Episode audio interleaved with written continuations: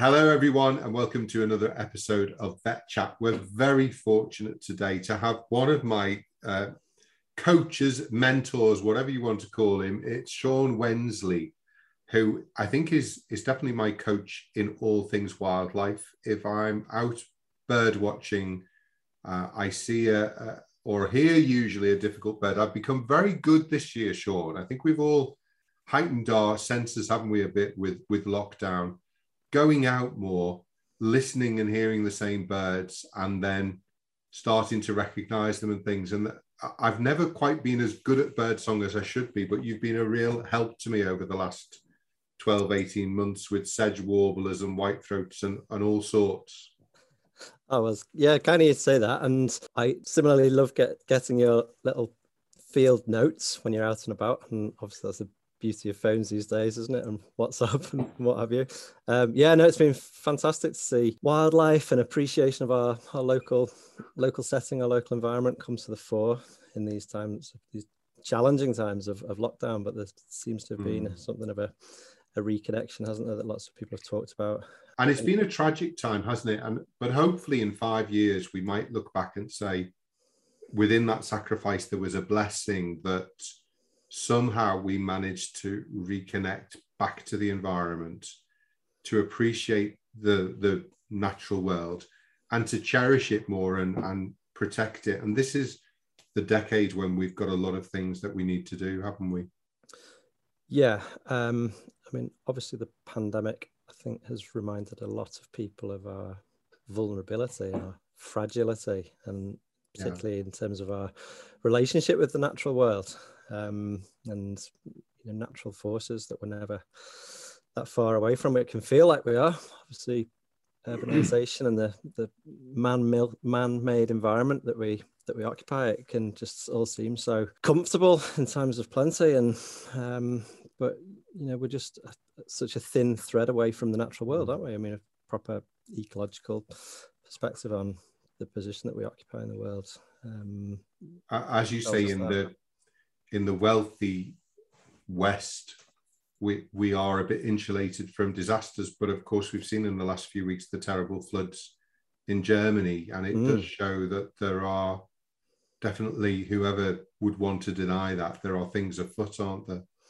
Yeah, so I guess we're all, I mean, you'd like to think everyone is at, at, the very least peripherally aware of the climate emergency, the ecological emergency, then something like this just maybe brings to the fore, as I say, that sort of dependency that we have on on nature uh, and our and, and our mm. fragility, but it also reminds us of, in times of lockdown, not least, how being in green space, blue space, if we have access to blue space, and being surrounded by biodiversity, just as you say, bird song and sunrises, you know, and the, the, the dew on your on your lawn in the morning if you're fortunate to have mm. one. It just puts brings all of that front and center a bit more for people. And by all accounts, mm. you know, several behaviors have, have followed. People's the number of people taking up gardening, the number of people subscribing to um, wildlife and conservation charities. There seems to be multiple indicators that that, that has yeah. been a real phenomenon. Yeah. I've loved this year planting in what is usually my raised bed for vegetables, which I've given up on because the slugs destroy any spinach or lettuce I try to grow. Yeah. I've, I've had a beautiful, I, would like to call it a meadow. That's probably a bit grandiose, but a, a, a small space there full of cornflower, uh, various types of daisy. Uh, and it just is a magnet then, of course, for the bees. And, and it's just so beautiful to watch and just to, to relax in that space as well as yeah and and then the birds and everything that's around there as well. Yeah, um, so I've had a similar experience here with my family. Um, I mean, we've not been in the house that we're in just now for too many years, and uh, the house itself needed a little bit of work, so we got that done first. But we are fortunate that we've got a, a modest uh, back garden. So when it came to then having a chance to, to to do a bit of work on that, you know, we planted it up with nature in mind. I suppose I've always been interested mm. in wildlife gardening. Uh, you maybe got to do a bit of it at school and that sort of thing. So to actually have your own little patch for the first time, yeah. put a little pond in, and then look for the um, I'd look for the RHS the Royal Horticultural Society plant for pollinators logo. So like your cornflowers and your nasturtiums yeah. and your dahlias and whatever, um, and and fill your own little nature reserve with yeah uh, with habitats, nest yeah. boxes. We've got a couple of bat boxes, the little bug hotel, all the usual stuff. But it's I think then the sort of sense of connection that you have, the sense of stewardship for that little patch of land. Yeah. Just such a, and it is, anyone that visits, you know, they'll tell you it's, it's pretty modest, but uh, it's quite a profound, yeah, sense of connection. You, you can do so much. We, we, yeah. last night I was out and we had the swifts flying. Ah, fantastic. And I put a swift box up at my house and the neighbor's house, and I keep on saying, come over here. They still haven't quite managed to, uh, yeah. colonize, unfortunately. But uh, it's always beautiful to hear those screeches in the late evenings as they fly so, overhead. So good. Yeah. So just down the road, uh, there's a, an institute for disabled people that uh, reliably has house martins that nest under the eaves. Yeah. So that's lovely just down the road. And then this year, for the first time, I saw just a couple of weeks ago, swifts low over our back garden, which I hadn't seen before. And I noticed they were going up to the eaves of the houses just beyond us. And I think they, you know they're prospecting for nest sites for yes. next year, presumably. Hopefully next year. Yeah. We'll we'll have a rush on see who see who gets well, in ratio. yeah. Well, listen, I've I've moved on very quickly because you know we both get excited about the natural world, but of course I, I should have, of course, as any good chairman should have introduced you first. But uh, I, I I'd probably introduce you as a, scouser like myself, but a posh scouser you, have brought up in Formby, which those people who don't know is just up the coast from where I live in, in Crosby, uh, renowned for its dunes, for its red squirrels, of course, is natterjack toads. And uh, of course, that's another little area that we've bonded on recently with me uh, sending you some photographs of the um, of the tadpoles and so on. I think we have about a quarter of the nation's natterjack toads on our mm. dune areas, you know, over the several miles running up towards Southport, don't we? Yeah, so very fortunate to grow up in that part of the world on the Sefton coast, and definitely, I would say, to, as I was saying to you just before anyone asks me where I'm from, I say Liverpool's my home city, so I'll, I will claim being a Scouser, even if I'm not quite as Scouse as others. Um, yeah, Formby's, I mean, that neck of the woods is fantastic. We're so fortunate to have grown up there. There's lovely pine woods, sand dunes, um, the beaches, multiple international uh, conservation protections and designations because of the, the mm. migratory waders, not least, that come through. Um, I've left now, as you well know. I'm speaking to you from Northern Ireland, but you're still there and you send me yes recordings and notes, and it just takes me back every time. And I love receiving them. It's fantastic. Oh, good man. And of course, as well as being a vet, uh, you for a short period, it's a bit like today. I was watching Olympic records, you know, falling within a few hours of each other on the cycling, or I think one was a day. So similarly for you at the time, you were the youngest ever BVA president. Danielle has stolen that thunder away from you. But uh, how old were you when you were BVA president? Uh, 35. 35, yeah.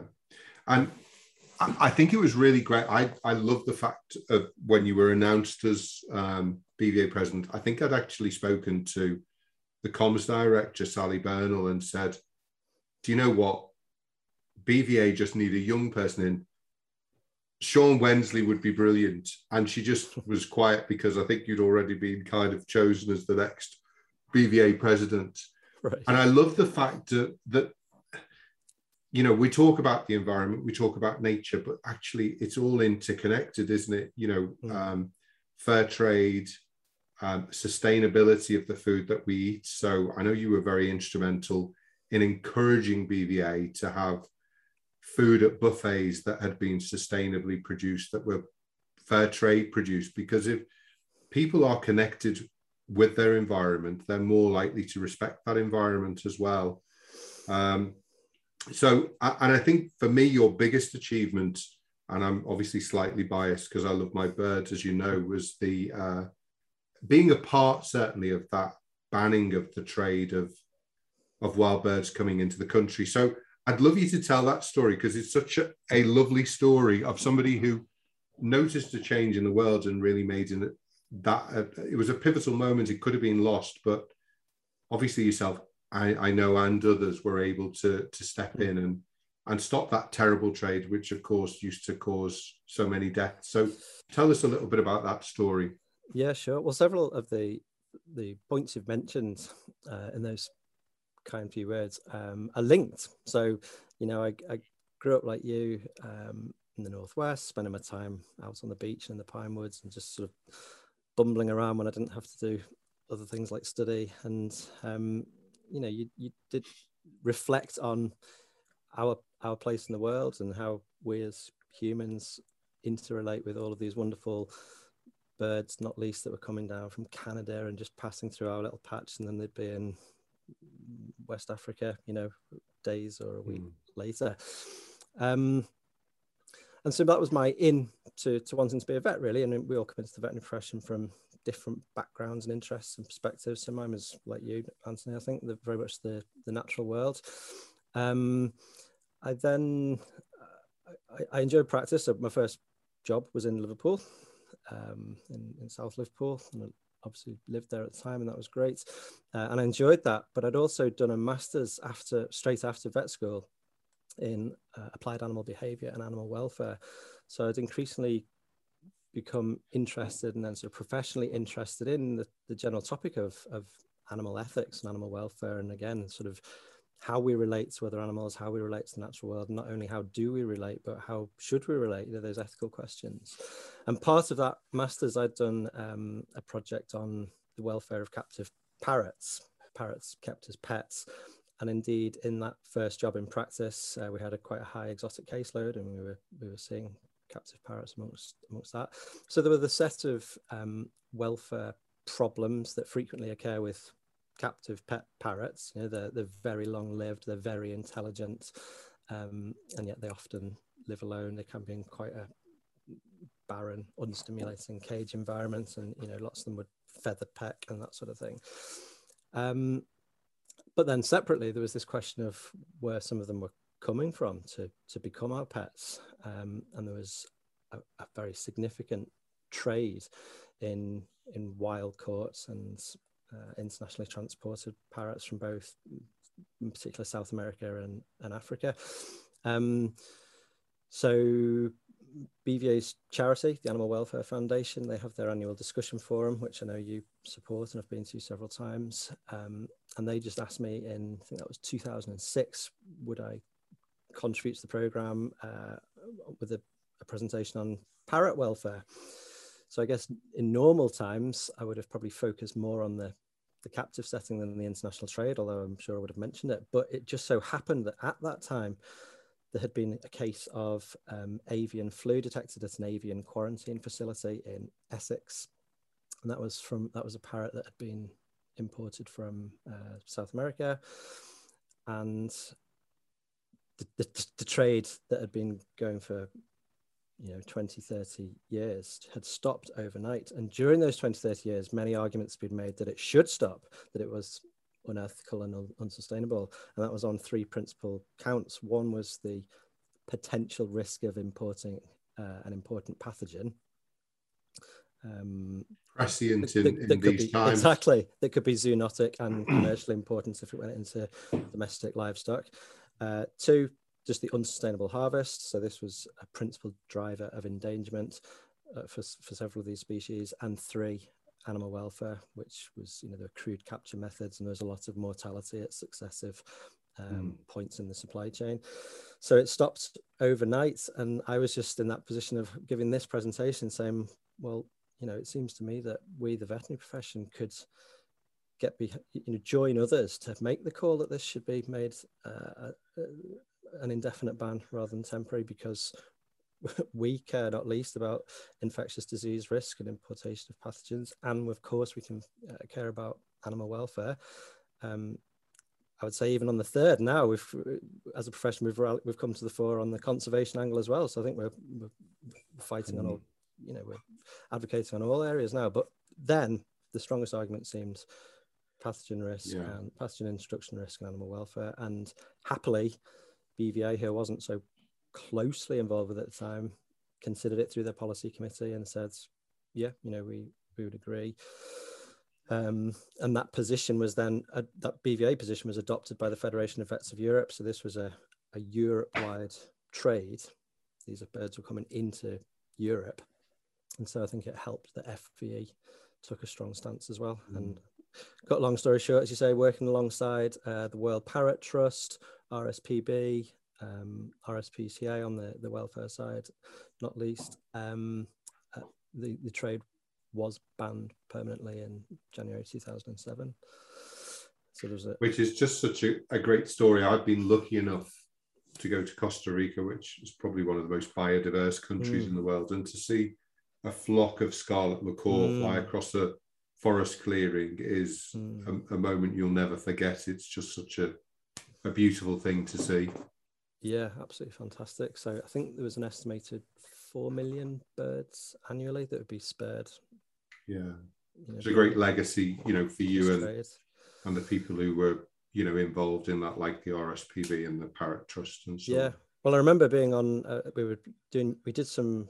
We presented at certain meetings um, at the European institutions, so the, the parliaments and the commission. So I was going in and out of Brussels um, with these colleagues on Eurostar at the time. And, you know, I was sitting next to people who'd been lobbying on this for the best part of 20 years, yeah. you know. So I felt a bit in that sense, a bit of a fraud state, sort of swan in at an opportune moment right at the end. And yeah, sort of but brilliant. Say, say thank you so much for, for that amazing work that you've done. Hmm. Um, because of course, you know, we've talked about this before, all of this, you know, you really helped to, I think, bring it was very much a part of your theme of your three years with BVA was was all around you know welfare, but also One Health sustainability, which I know people like Simon Doherty have very much pushed mm-hmm. forward on as well. But uh, we we need to be producing food in a sustainable way, don't we? In a re- regenerative way, maybe now as well. Yeah, absolutely. So whilst I kind of focus in through my, my masters and beyond on, on animal welfare in particular, and then um, even more focused on the veterinary profession's role in improving animal welfare, both in practice and policy, particularly in the area of, of food production. You're right, this then into animal welfare as a, a policy area intersected with so many other globally important issues mm. and you're quickly thinking about the food system aren't you? The global food system yeah. and our ability to feed what we know is a very rapidly escalating human population. So one that's predicted to go from wherever we are now about seven and a half billion people now to 10 billion. nine to 10 billion yeah, yeah by 2050 how do you produce enough food for all these hungry mouths uh, in a way that is fair to animals fair to mm-hmm. producers, doesn't harm or further harm the environment, preserves biodiversity, if not pr- protects and promotes biodiversity, uh, doesn't increase the risk of AMR. You know, all of these massive global challenges. Um, but I've massively enjoyed that as well, and working with people like Simon, who you've mentioned, and yeah. many others who I suppose take that kind of systems thinking yeah. approach to to and it's not even just the the science of all that you know the ethics that goes with it as well how do you mm. make hmm. sure that because it involves trade-offs you're trying to find a, a sort of a, a, a, fair line of best fit through all of those problems and not being binary but but being more sophisticated that, than that and and triangulating and coming to the right decisions in the end we, we as you probably know uh, helped wva with a food security webinar, and, and one of the, the speakers was from Guelph, very much talking about that. How do we get to 10 billion people, but actually start pulling the planet back as well? And yeah. it's interesting to see that business is starting to think, and even shareholders are now starting to look for companies that aren't just profit centered, but are looking at those three areas the ESG, the environment,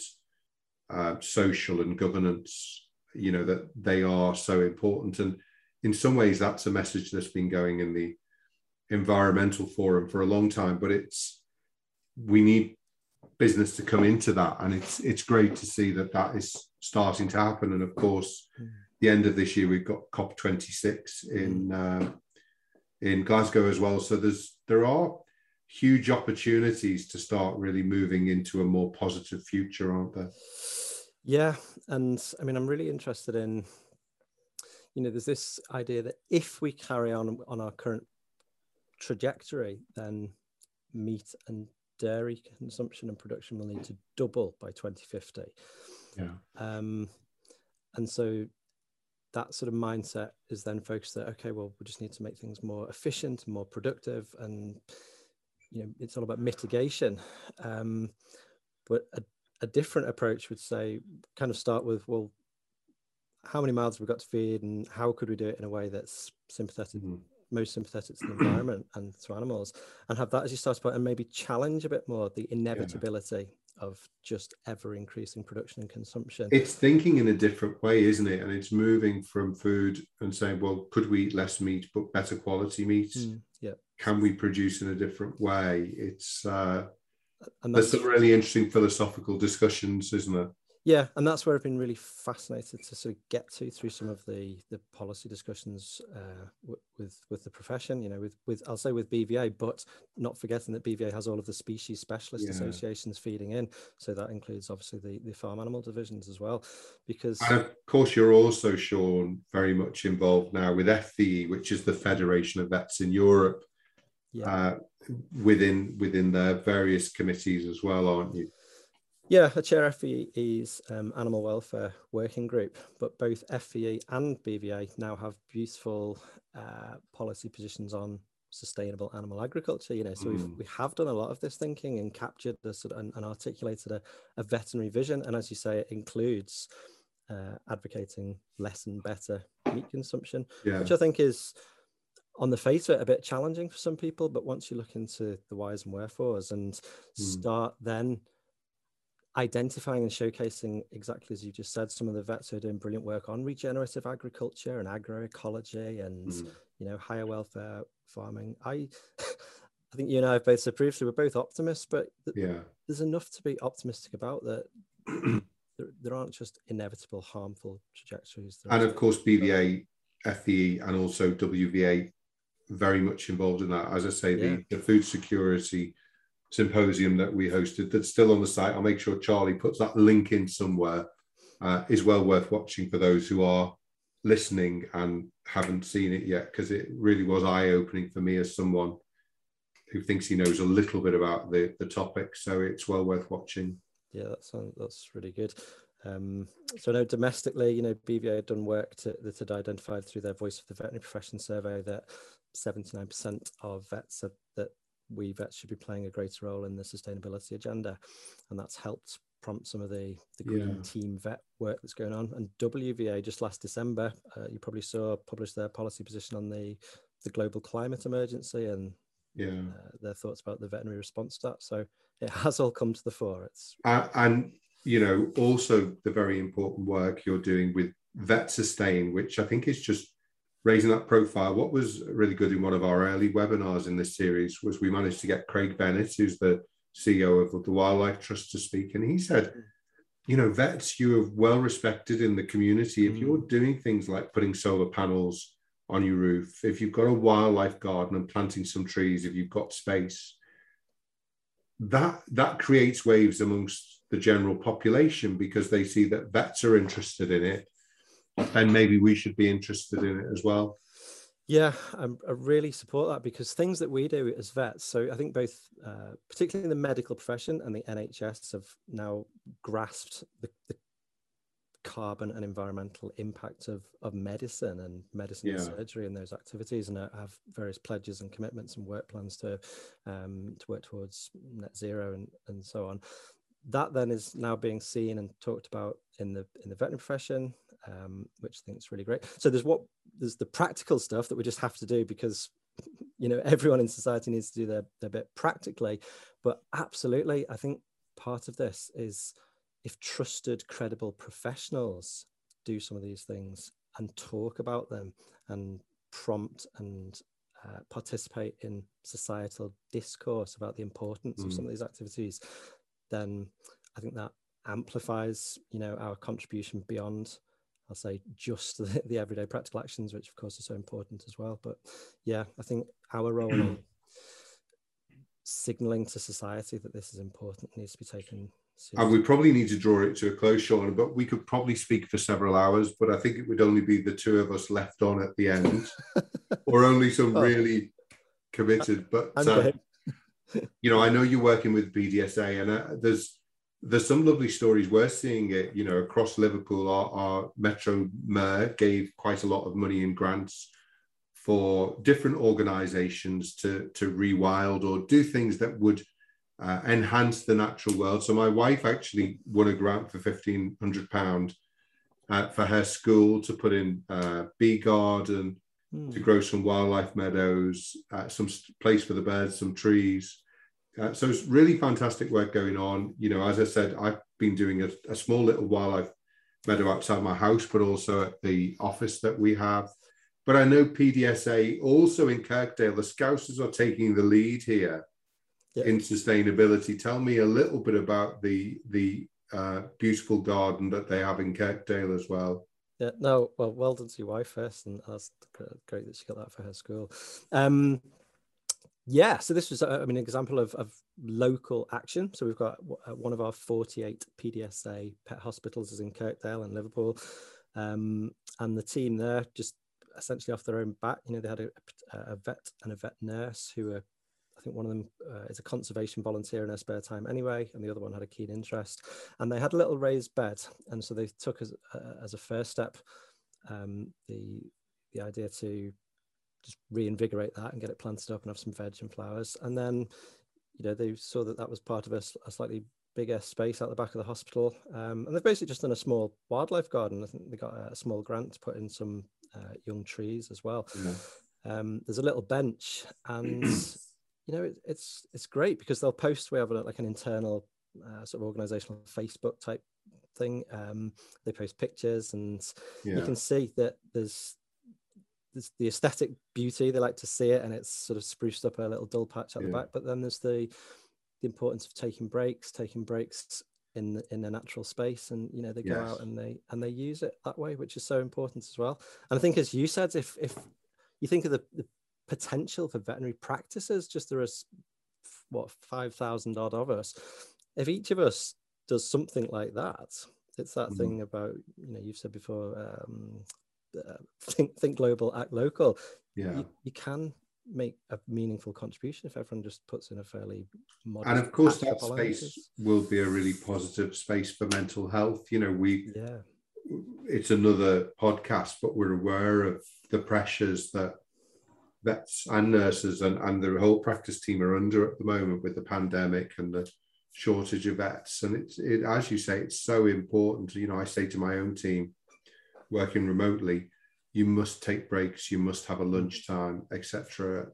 You know, and enjoy nature at the same time as well. That's right, yeah. And that brings us back to totally. I mean, that's One Health front and center, isn't it? I mean, yeah. I, have always thought over the years, okay, well, I'm sure, and you're Anthony, you like the skylarks, I like squirrels, but other people like them less than us, and they go. You know, so what, how do we demonstrate the value of of nature yeah.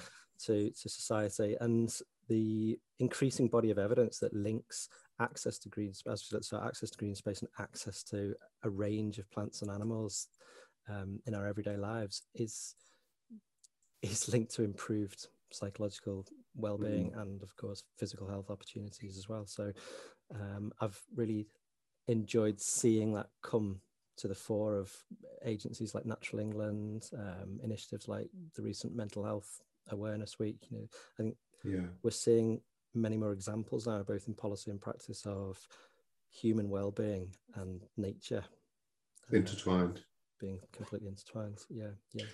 Sean, we'll finish off uh, with a little bit of bragging rights from me. Tomorrow, I'm driving down towards London to a wedding for a very good friend of mine. Um, but I will have some time when I'm down there to go uh, just close to the RSPCA headquarters to Knepp Estate to have a little wander around their rewilding project. So I don't know if you've been down to Knepp yet. I haven't. No, heard a lot about it, but so it, it could jealous. be a little first for me to. I'll, I'll, I'll try and send you some nice photographs. But uh, thanks for everything that you do within the veterinary profession. for the great work that you obviously do at the PDSA, but particularly, you know, the work that you're doing around regeneration, sustainability, animal welfare, fantastic legacy around the, the wild birds that you've saved over the last 10, 20 years, as well as obviously the other people who were involved in that. And, and thanks for just being a, a great advocate and a great example uh, within the veterinary profession. So thank you so much. Well, thank you, Anthony. Thanks for having me just now, but also for all of your support and encouragement over the year and the platforms that you give us for these various topics through the webinar vet and this this vet chat just now. You've been a, a great support over many years. Thank you. Thanks, Sean. Take care.